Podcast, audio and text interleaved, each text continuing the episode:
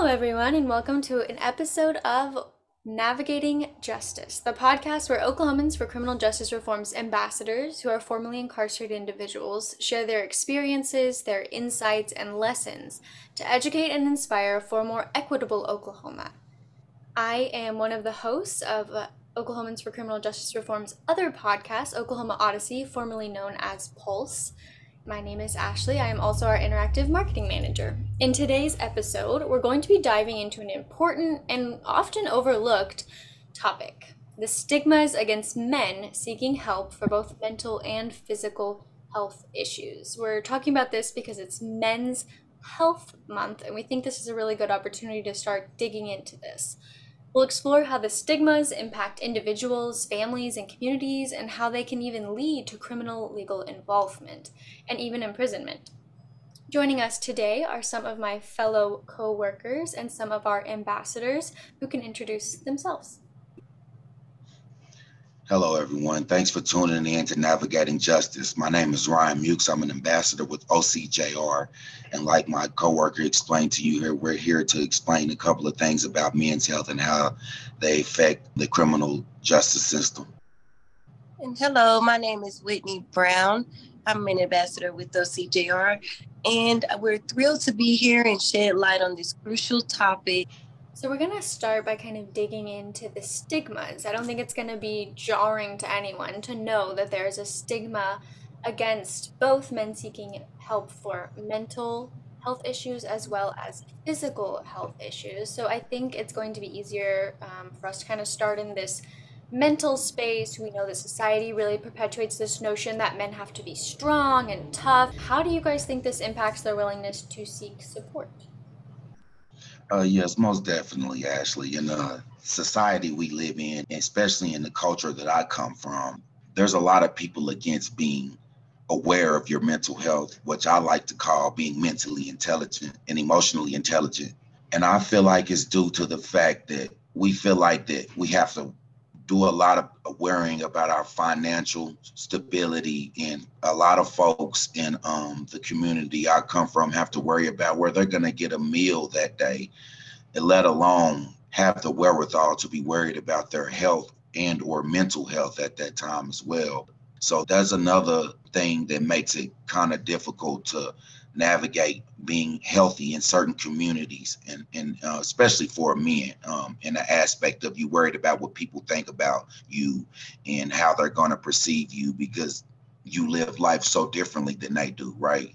And it's not even that you live life differently, it's that, that you, you've taken the time to uh, to really put an emphasis on your health and make sure that when you're physically healthy, it leads to mentally health, it leads to your mental health, and it makes your mental health a lot more easier to to be able to deal with at, at certain times as well. It's true. Men often face significant barriers when it comes to seeking help. They may fear being perceived as weak or vulnerable, which goes against societal expectations of masculinity. As a result, they tend to suffer in silence, which can be serious consequence for their well-being. Yeah, I think it's important, kind of both sides of this. It's not really just what we think of as mental health. It's not just like, oh, this person is sad or they're going through depression. Like Ryan's saying, it's this stacking effect. Like you might have a mental health issue and then you can't talk about that because society deems that inappropriate for a man to talk about. You know, you just need to push through, toughen up, move on. And then on top of that, it's not just that one aspect of your life that you're shielding and you're hiding and you're protecting. It also ends up being your financial status, and it also ends up being um, what your home looks like, where you're living, if there's um, different cliques, we'll call them in this context, in your neighborhood that you need to be aware of. Um, all of these things begin to stack up, and it's not just the stigma of mental health that men can't talk about. It's it's feelings. It's so much broader. It's like their lives, their experiences, their feelings. Them as a whole, they aren't able to to freely talk about. And I think that, like Whitney's saying, that leads to it being really difficult to seek help, because where do you start? Do you start by saying, you know, in my community, I'm being looked down upon for not having this, or in my community, I was never given this in my childhood and I'm feeling this. You know, they've got just this mountain of things that begin to stack, and that just leads additionally to opening the door to some, some really serious mental health concerns that many men can have and often go undiagnosed or untreated, untalked about because of these stigmas. Yeah, most definitely, Ashley. Going off of your stacking effect, most definitely, as you said, that it leads me into thinking about how a man's ego, it could put a big barrier between him, his mental health, and his physical health. And the fact of oh, thinking I'm big and strong and I'm okay the way I am um, because I've been living this long and I've been dealing with it. And that's that's the man, you know, like, oh, I got this, you know, like I can do it by myself. And honestly, as a human being, we all need help. And it doesn't matter what it's in or whatever, we could all use a hand, especially when it comes to mental health, being able to have even just a friend to talk to about the things you're going to, going through at the times and the things you will be going through later on in life as you're navigating um, could help a lot. And to have someone to work out with and throw ideas off of, motivate you and help. I never had that in my journey, but I took it upon myself to dissolve my ego and swallow my pride and start building myself up in a in a physical way. And it led to me being more, way more conscious of my mental health, what I eat, where I go, how how I drive, just a whole list of, of things that opened up the door for a positive living. And, and when I start focusing on my health, a lot of these things that you're saying are things that prevent men from even looking at being healthy, right? For me, it was it was going to the doctor and realizing I had high blood pressure and was overweight at twenty-five and started to really put an emphasis on what I eat and how I exercise, stopped lifting weights, got more into cardio exercises, not eating as much meat as I did and things like that. And uh, it really helped me a lot.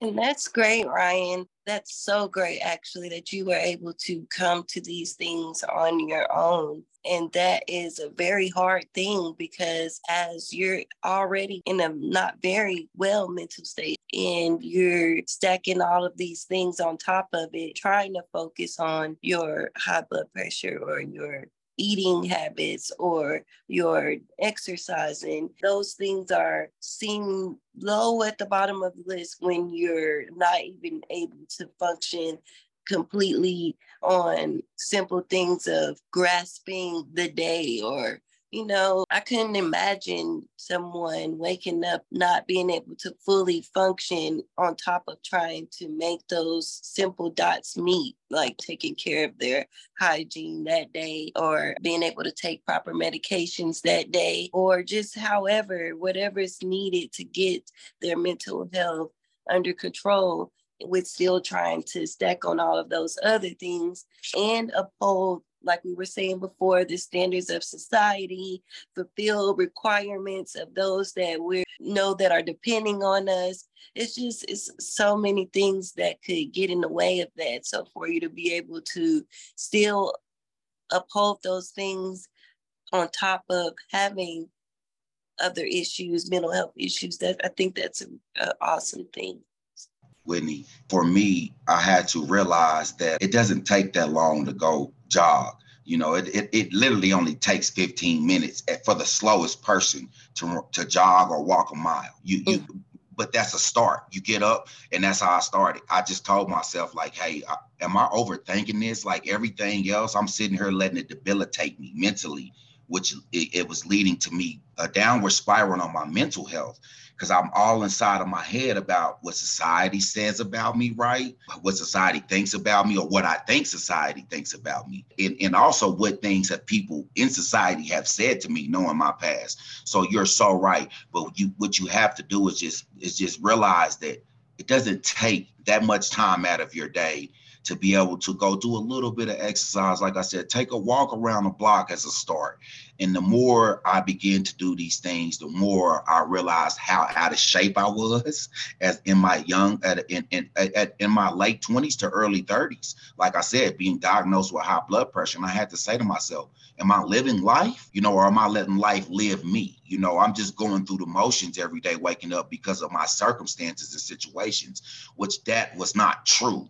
My mind wanted me to believe like that was true. My circumstances did not define me. Our circumstances do not define who we are as, as people and as human beings. But if you can just remember, it doesn't take that long to get out and go take a walk. And when you're taking this walk, all these bad thoughts will start to clear your mind. You'll start to pay attention to Mother Nature, become more with, with what's around your, your surroundings, and, and be in tune with Mother Nature, like I said, and she'll motivate you to want to do better and be better. So that most definitely something that, that you realize that not, I'm sure that not only men go through, but it's a little tougher for us because we have that stigma of, oh, we have to be macho and we have to be strong and nothing can ever be wrong. No, that's not true. You have to be honest with yourself and say, hey, right now, I'm a little overwhelmed.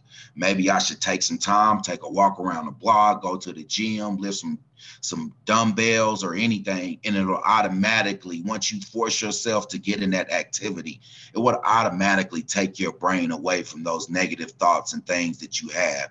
And and, and this is, for me, speaking, speaking personally and also helping others with their journey in their physical health that led to them being more conscious of their uh, mental health. That's great that you said that. That actually reminds me of, I had a friend that was diagnosed with schizophrenia, and he was not even aware of it because I believe that schizophrenia starts to manifest in men at age of twenty-five or twenty-six.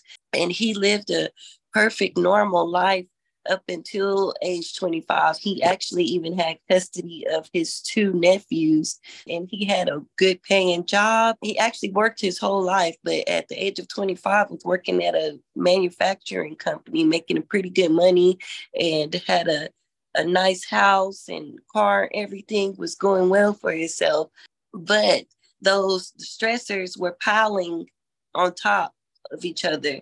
He, at the end of the day, he didn't have an escape route. He didn't have something to do other than smoking weed or drinking or something like that as an avenue of escape. There, he didn't have a, um, a go to the gym or go walking or go listen to some music at a concert or something. He didn't have any of those things, not even church or anything in place. So I do believe that his mental health Uh, crisis was definitely boosted by the fact of not having those things in place. Of course, on top of not having the medication and everything he needed, but maybe just those few little things would have been able, or he would have been able to clear his head a little and maybe not take the option that he took, which was actually, he actually ended up shooting himself, and he didn't pass away, thank God. But the episode that was created in his head during his schizophrenia episode led him to do that. I just think that it, it's amazing that you have those things in place. And that leads me to think about, what about the guys that are incarcerated or in places that they're not able to just get out and enjoy Mother Nature and take a walk on the street as we are, or like, say, for instance, they're having an episode like that and we're in the middle of count time or in the middle of lockdown and they can't get out and get those things off their mind or do, you know, that, that just kind of puts me in that realm of thinking. In, in those situations, actually, is where I began to learn watching older guys who had been incarcerated do push-ups in their cells. It might get on your celly nerve, but you have to explain to him, hey, bro, I need to, I need to get this energy out, you know, and mm-hmm. you understand, like, hey, okay, I get that. You know what I mean? That's where it starts. And then if, if you don't, sometimes you don't have enough room in the cell. So what you could do is, uh, what I used to do is, is focus on my breathing, a meditative state, right? Just focus on the in and out, uh, you know, focus on breathing in and breathing out. Try to clear your mind and li- literally center in just on your breathing. That's something that has helped me, and it, and it takes time to get to a place to where it works and uh, proficiently.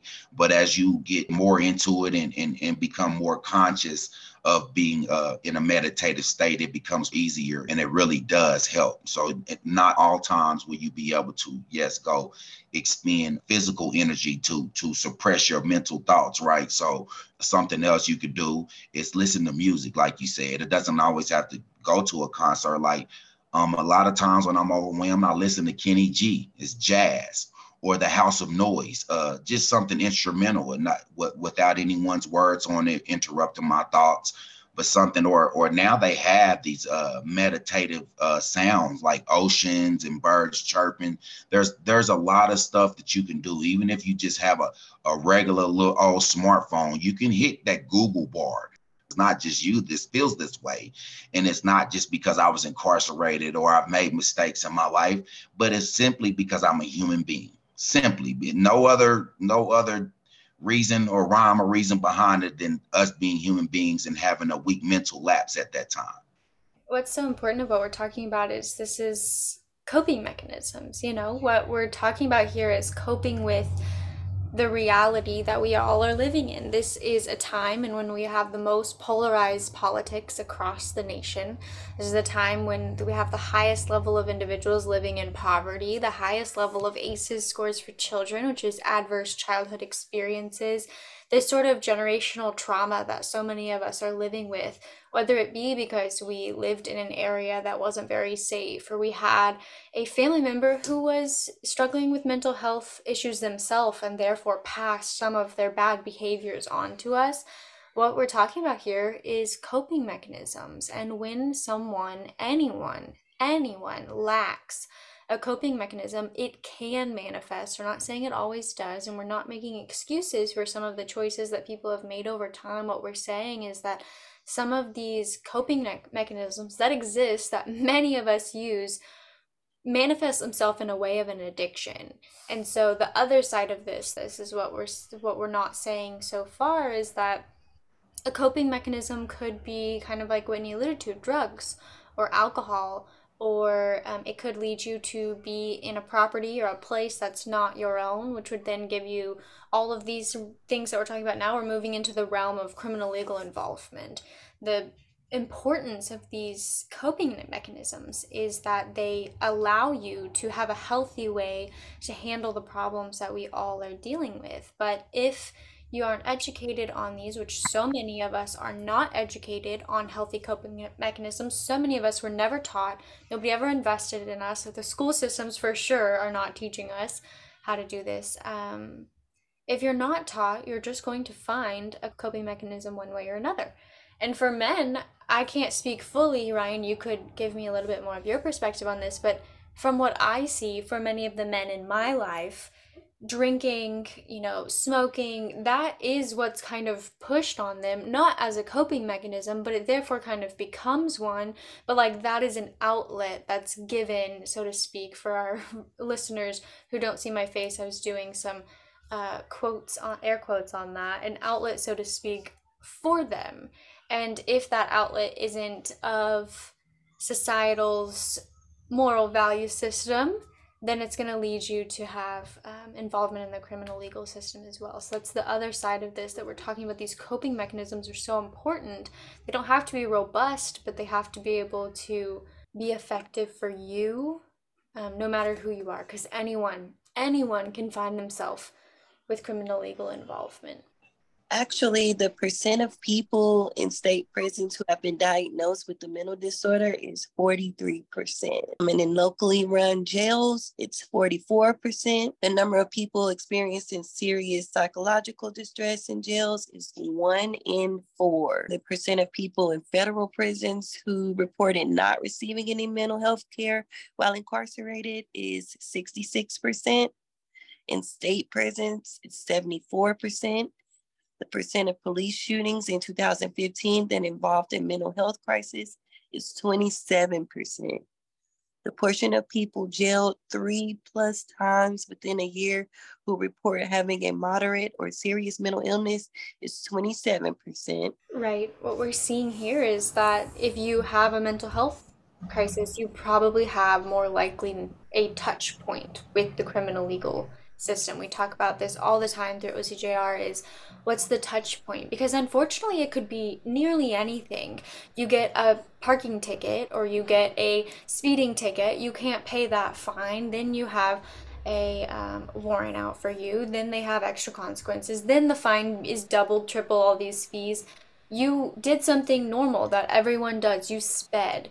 And how that can just absolutely destroy your life is insane. But what we're talking about here is how mental health can be that touch point. Just simply having post-traumatic stress disorder, which so many people don't know how common that is, and it's exacerbated by prison even more so. But some of these things that so many of us are living with, but it's undiagnosed or it's untreated, can end up landing you in a prison, even though society did nothing to educate you on mental health, and society did nothing to help you along the way either. Correct, Ashley. Um, one of those things that I always keep in mind um, when I start to get a little overwhelmed is the fact that it's hard to um, put an emphasis on any kind of health coming from certain communities when you felt like you've never had a chance from the beginning. Um, we talk a lot about second chances. But I must remind our listeners that there are some folks in some communities and areas that really never stood a chance from the beginning because of the way that certain laws are, are put in place to, let's just say, target certain individuals. And those individuals usually already have major mental problems from the beginning. Um, when you grow up in a, uh, private, uh, you know, in a community where you have a, a lack of money, a, a poverty, when you grow up in poverty, it, it automatically creates mental issues that, that most people who don't grow up in poverty have automatically. It, it creates trust issues. Um, it, it, it's hard for people coming from these uh, uh, situations to know how to share, to even be uh, certain human, regular human compassions are never taught coming from certain communities because of the lack of resources and money in these communities. And, and that automatically leads to your your your self-esteem being low.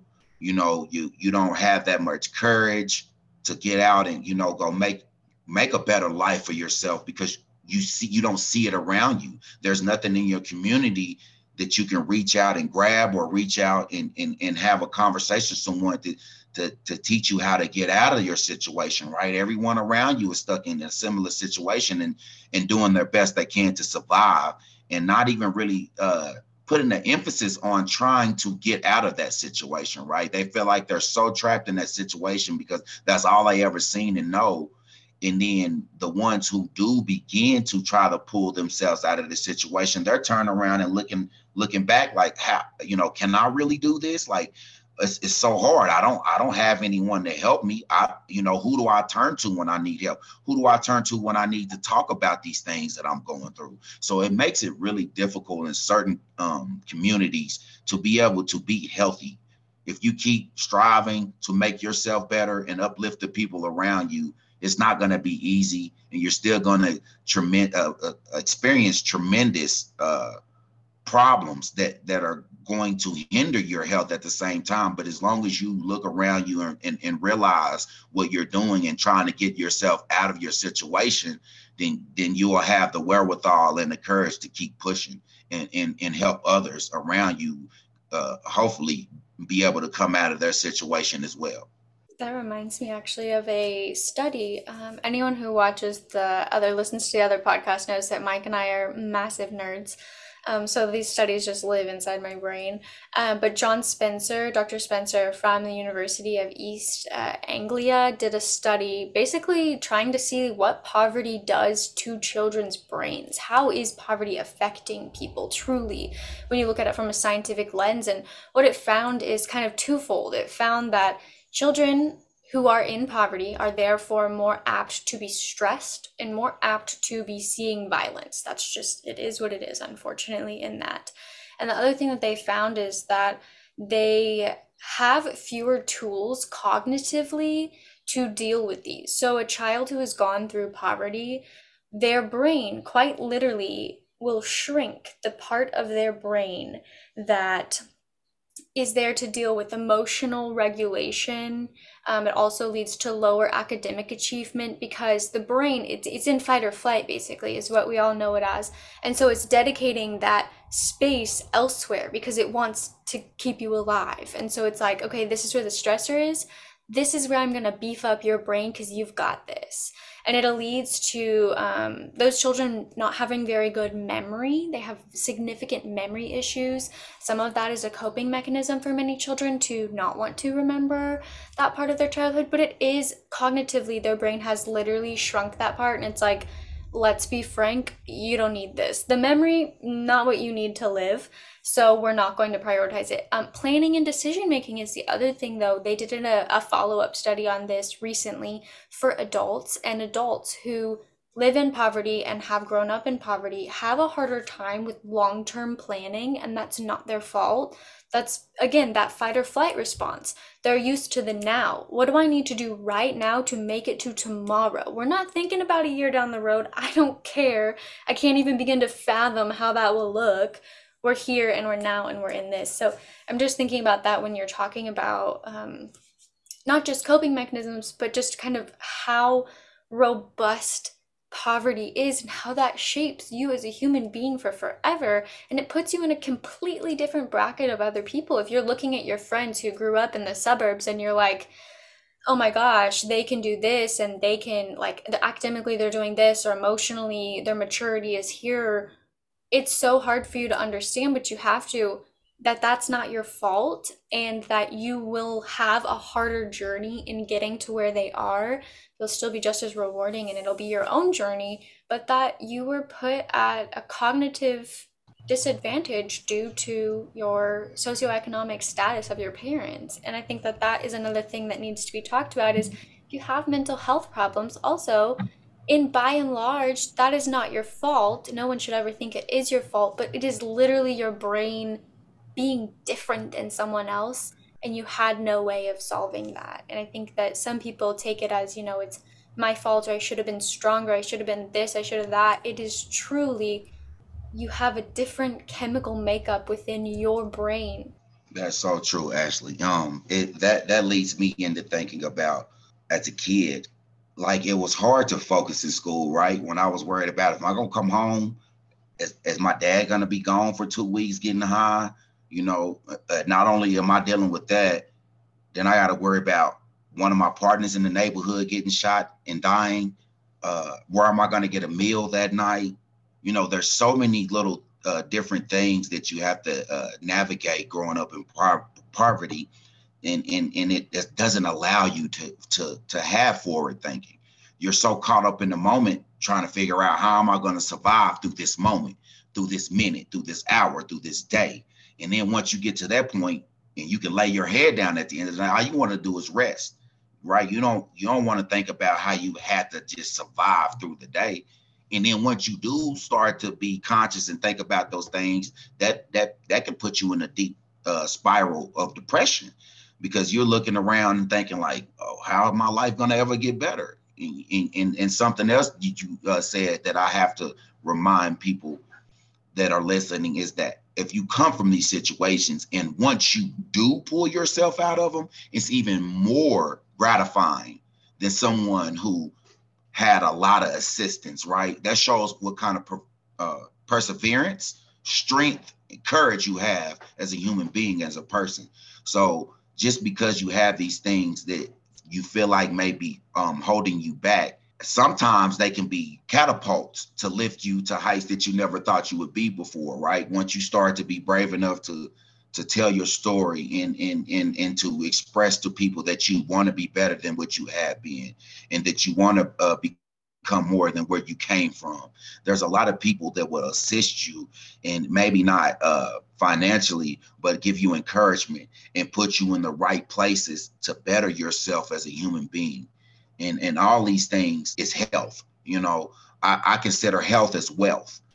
And a lot of situations, if your mind is right, you can think yourself through a lot of situations without money. Um, and it's and, and it's that simple. But you have to build those coping mechanisms and, and skills and uh, to be able to understand life and, and to be able to navigate it, right? And and and and that's my main purpose um, and what I like to put an emphasis on. Yeah, I think that we're talking so much about, you know, how life stacks so unfairly against many people. And as Ryan said, I don't want to pretend that it's not by design. It is by and large, especially in the United States, by design that some individuals are going to have life that is much harder than others.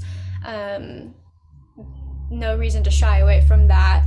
But on the other hand, so when we look at all of the life that the United States has given to people of color, and then they set these traps for them to have this criminal legal involvement, what happens to their mental health when they do? What happens when this inevitable happens?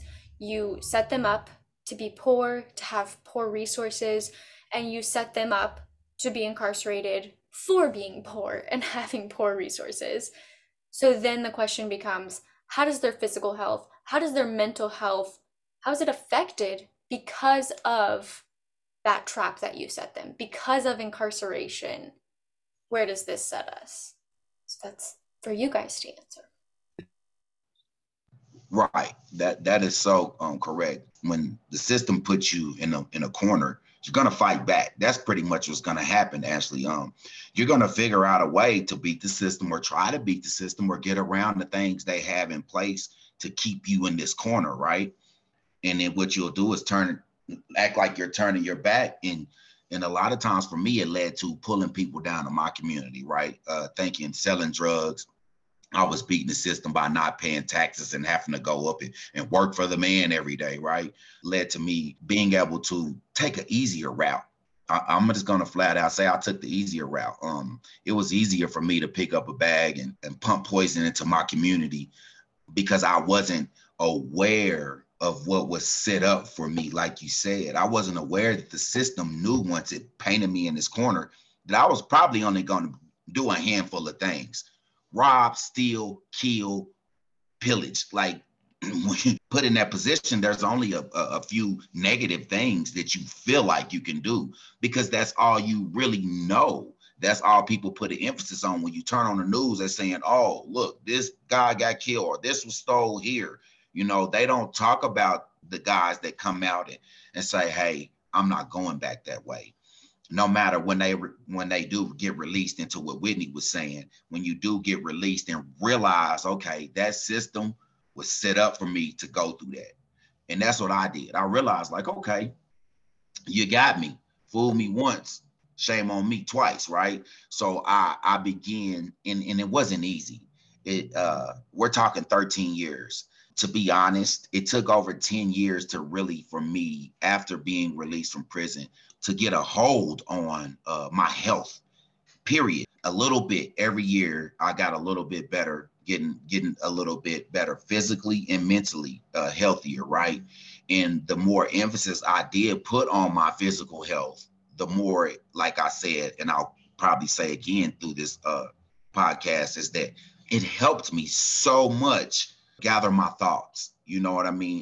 Be able to uh, gather them and process them, right? And then be able to apply these things that I'm thinking, and these positive things that I was thinking, right? Because I would think a lot of uh, positive things, but I didn't see myself being that person, right? Because society painted this picture of me before I even knew who I was. So I had to take the time to begin uh, to begin to learn who I was as a man and as a person. It was kind of rough because I had to do some soul searching, and I had to realize that uh, I was a booger. And I, I, I done some things that I wasn't uh, proud of at all, you know. And for me, that was something else that made me realize that I was on the right track, right? I had remorse. I, I was remorseful for all the things that I had done that I knew that I shouldn't have done, either right or wrong, whether the government said it was right. My conscience as a human being knew when I wasn't doing something right, and I went against that for the betterment of financial stability, material things, right? It's just a big old recurring cycle once you get caught in the system and you realize that maybe I was in this cycle without being in the system already. When you're trying to learn all these things, there's certain obstacles uh, put in place for, for uh, certain communities to, to not be able to facilitate that growth, to hinder that growth and kind of keep you in that childish mindset of being able to take the easy way out and, and pump the poison into your community. Or there's there's a, a lot of people who just see the good in you, and all you're living out is the worst of yourself, right? And, and it takes a lot uh, for a man.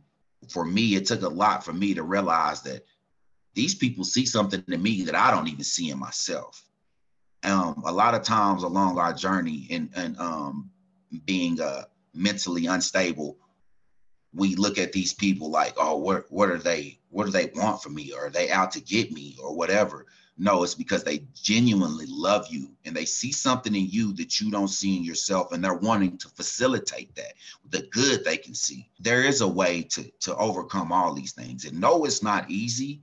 It's not going to happen overnight, and it's not going to be given to you. You you got to put in the hard work. But what I realized, and I and I made an emphasis on that, it wasn't easy. It wasn't easy to be a drug dealer. It, it wasn't easy to uh to do any of the things that I was doing, right? It wasn't easy to live that life I was living. So I had to say to myself, if, if it wasn't easy to do all these negative things, it surely ain't going to be easy to do all these positive things, but I'm going to get a better outcome when I start doing these positive things. I'm going to feel better about myself. I'm going to uplift myself. If society don't want to uplift me and believe in me, then I can do it, right? I survived all this stuff in the streets for a reason. And that's what I had to realize. If you make it through all this stuff that we've talking about, you have to realize that you made it there for a reason and you're still here for a reason. If you don't start living out that purpose, then that's when you're going to really start dying. I love how you said that. That was excellent. That's so true. That was excellent. Right. And it goes to that systemic nature that we keep talking about. This system, I think one of the first steps is to understand that this system isn't designed for everyone. Not that that's groundbreaking, shocking news for people, but understanding the gravity of how much of the system is against you, I think is powerful. Step after step, it's always right there behind you, waiting for you to make a misstep. And unfortunately for some people, their missteps have so much more consequence. Their small missteps have such graver consequences than others. Like, let's just be frank, me making a misstep is going to be so very different than when Ryan makes a misstep. The society is looking at us very differently, and that is worth noting. I think also we keep talking about how the system has been set up, or often talking about the criminal legal system has been set up to trap people, especially people of color, especially Black men. We know that the war on drugs was designed through and through to incarcerate Black men. We know that as Jim Crow laws began to become unfavorable to the public, they said, hmm, how can we rebrand this? How can we little marketing trick this up and still get the desired outcome? And they did get the desired outcome, and in by and large we still do, but in other ways society continues to fail our citizens, particularly our citizens of color, is through what I was calling earlier poor resources. And I see that as um, poor education. They deem basically the least amount of resources they can to impoverished communities, which happen to usually be communities of color. On top of that, that would be a lack of access to healthcare. We know the healthcare system in the United States is an absolute utter wreckage. And that means that people of color often don't have healthcare, period. If you're sitting wondering, like, am I going to eat today? Am I going to feed only my kid and not me? Am I, how am I going to pay bills? This, that, and the other. You're not thinking, let me go dish out a couple hundred dollars every month for healthcare. And on top of that, still have to pay co-pays. And on top of that, still have to pay for every single specialist and procedure out of pocket anyways. That, let me just be super frank and honest, isn't even anywhere in your vocabulary or like forethought whatsoever. Because again, we're talking about this long-term planning. You're not doing that. You're not thinking, let me take some money away from my here and now to dish out that I might need later. You don't have that luxury. So I think that now is the time that we can start to c- connect these dots. We've been talking about how mental health issues can lead to touch points with the criminal legal system. Physical health problems can also lead to touch points with the criminal legal system. Um, something that we heard on one of our um, webinars that moved with Ryan and I, and that like clicked and made so much sense, but at the same time was like, holy crap, was talking about dental problems. And she said it was uh, Brittany Hayes of Healthy Minds here in Oklahoma, amazing group. You should look them up if you haven't, and if you're interested in this kind of like mental health zone of how it's progressing or not in Oklahoma legislation wise. And she was saying um, a tooth rot is the quickest way to rot your brain.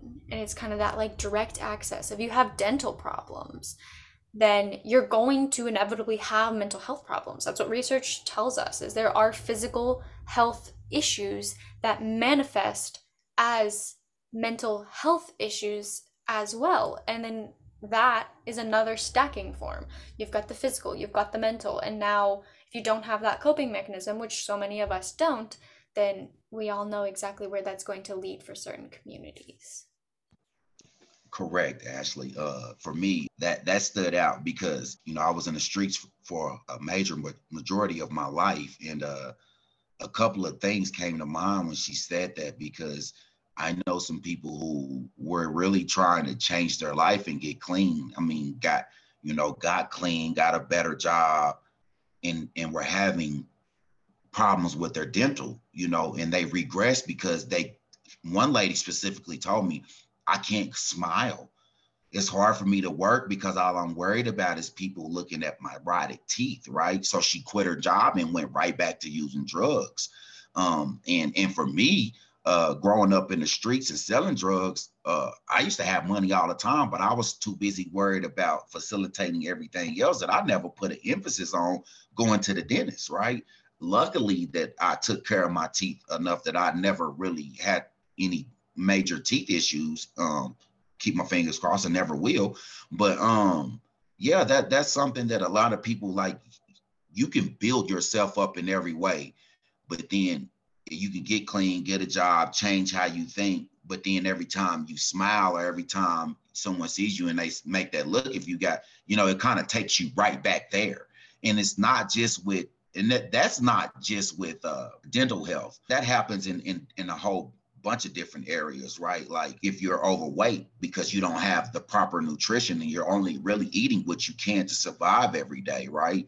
You know, and you want to get yourself together, but you're looking at yourself like, wow, I got this aspect mentally, physically, I mean, mentally and emotionally, but how do I get the physical to come with it? You know what I mean? So that's another physical, uh, like you said, an aspect that, that people don't realize that takes a major toll on someone trying to get their lives together and come out of their situation. Absolutely. A program that I was um, a part of one time, Women in Recovery, that was one of the initial steps in recovery that the team made an effort to make sure we got taken care of once we were starting the program. We focused on our dental, we focused on getting food, getting our E B T food stamps and everything in order, in our housing. So that was like one of the major things that they focused on in recovery. And I never knew why they were so zoomed in on dental, but it makes a whole lot of sense to me now. And as you were saying, Ryan, I've never really had dental issues throughout my whole life, but I've never really visited the dentist that much either. I just was blessed enough to not have them as much, of just trying to take care of my teeth on my own. So I couldn't imagine trying to do get take care of my dental on top of getting everything else in order. Even now, like, I still don't even think that that's at the top of the list right now because of everything else that I'm trying to, to get back in place with re-entering into the community and everything. I remember reading this article from P B S about what kind of dental care people do or do not get in prison and jails, and I'm sure everyone can kind of just fill in the blank that it's little to nothing. They were telling this story about a man who was uh, in a car crash that he caused, and, and so he was going to go to prison for that. I don't know the exact specifics of it, but in that car crash, his front two incisors hit his steering wheel. And once he got to prison, they were like straight up, they were like, you're going to lose those teeth. And once that happens, we will help you. Um, until then, that's unfortunate. You're just going to have to live with that. And, you know, he went through all of the procedure. They ended up, they did fall out. It was a whole thing. Um, by the time the jail finally got it to go through the proper applications and processes to get him to get those teeth replaced, there had been an update in legislation or policy in which that was now deemed a cosmetic procedure. And so it was not going to be approved. There's no way that that was going to happen. And so he was saying how it was a problem to eat, just like literally living was horrific to him then, on top of living in a, a prison. So, and those stories go on through the whole article. They just are on top of one after the other. But as we keep saying, mental health issues are exacerbated by prison. Physical health problems are exacerbated by prison. Prison is not the answer, if you can't tell the point we're like rushing into. Um, but that just, I thought about that when you guys were talking about it, how even prison continues to exacerbate or create new problems. Story also tells about someone who had great dental care, eating the horrible food in prison. He got a cavity. He'd never had a cavity. They finally give him a fill. The fill breaks. He's in horrible pain. And they're like, well, we already gave you a filling. I don't know what you want me to do about that. And just stories for days about, about that. I, I got one for you. So when I was incarcerated, I was in my early twenties and I had problems with my wisdom teeth. Just telling them I, I was in thriving pain for two weeks. Two weeks, kept going to medical for two weeks. They just kept giving me uh, ibuprofen to the point to where my stomach started bleeding, because I was taking so much ibuprofen that I was trying to kill the pain. So they finally said, okay, the dentist comes once a month. Once a month. So it took me a, a, almost two months to a month and a half to see the dentist. The dentist shows up to extract my wisdom tooth, doesn't numb it, is in my mouth for two hours plus trying to uh, surgically extract my wisdom tooth. Over two hours with no number, no anything. Finally gets it out. My whole face is swole. The whole side of my face is swole by the time he's done because he's been working it so hard. Uh, um, I can rarely talk. They proceed to give me more ibuprofen and tell me to go back to the unit. And that's it. That's it. So after two hours in my mouth, and and, and I wouldn't have necessarily took a painkiller, but they could have numbed it, right? They didn't even numb it. They just said, yeah, you need it out. It don't matter. We're going to get it out. We're not, we're going to spend the least amount of money on, on, uh, on supplies and chemicals. We're just going to pull it out with these metal tools and you're going to be on your own after that. Also, uh, when you're incarcerated, you have to take a shower in a pod where, where everyone else is taking a shower. And a lot of these people might not even take a shower a couple of times a, a month. Um, it, it, it can lead to you having foot fungus that, that, that'll, that'll stick with you for a lifetime. Um, uh, staph infections. There's all kind of things uh, that happen to you in prison that will never happen to you uh, while you're in, in, in the free world, you know? And I just think all the money that they get for the prisons, that there's no way that it should be that way. They should at least be able to have a clean facilities for all the millions, probably billions of dollars they're getting now in the state of Oklahoma. And I think education in destigmatizing every single part of this, so destigmatizing that mental health is the reason that people are incarcerated very often, and they shouldn't be. Mental health is the leading cause for people to have both drug charges and property crime charges, just point blank, it is. And that is wrong. The carceral system was deemed a long time ago a one-stop shop for people who have mental health disorders, and we were wrong. And we need to live in a society in which we can say, that was a mistake. That was not the proper thing. Or, even better, I don't know if I see a society in which this happens, but a society in which we can say, that was wrong of us to do on purpose. Let's fix that.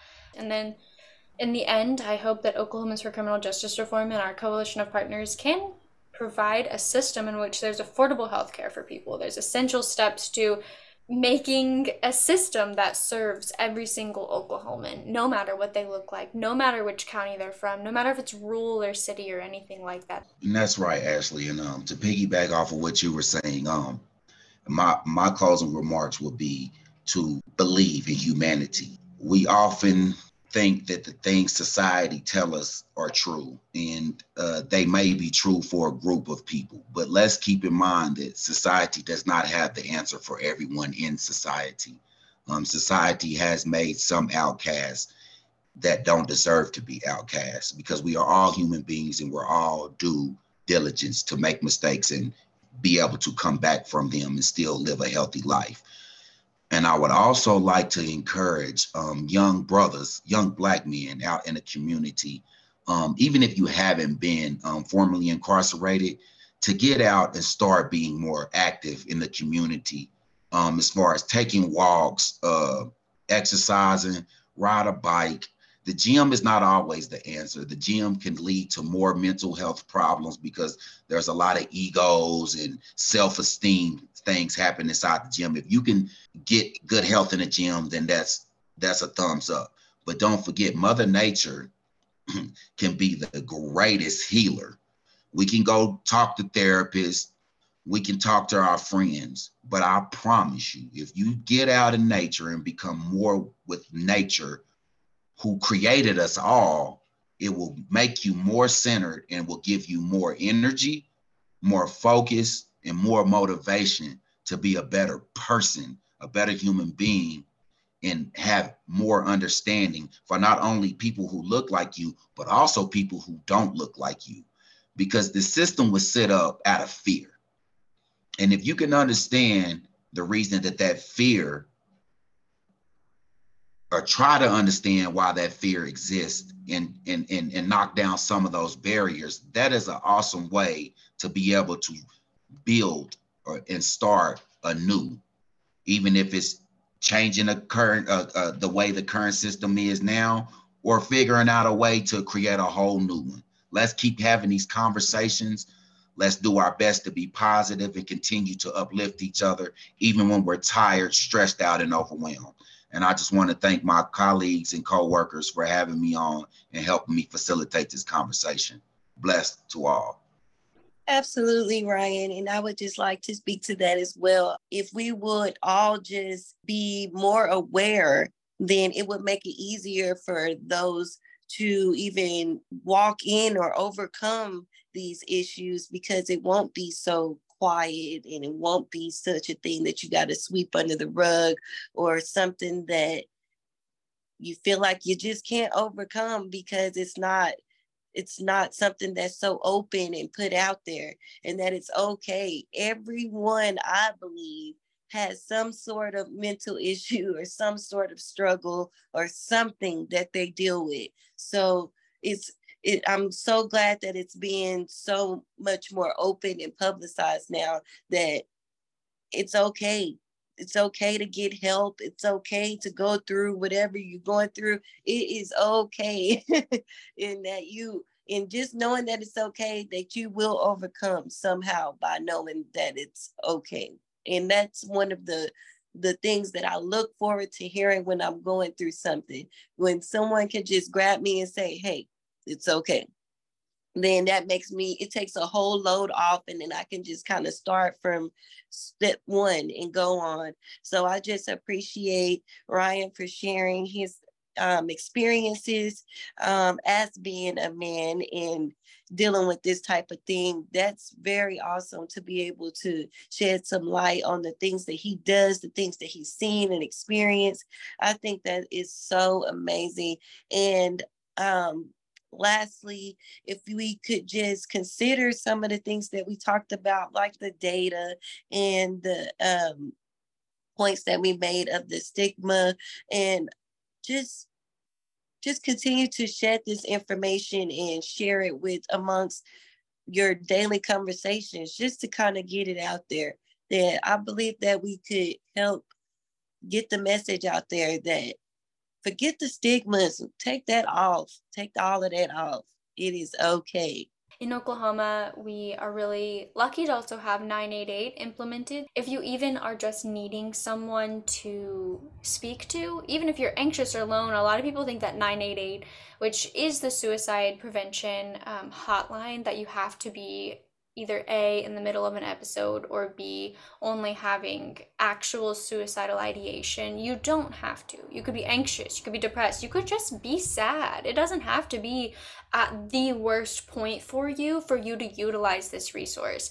So you can text nine eight eight, you can call them. Either way, it's a twenty-four seven hotline that provides just access. It's a free crisis counselor, so obviously their utmost concern is going to be that you're safe and that you are in a place to um, not be harmed or have harm done to you.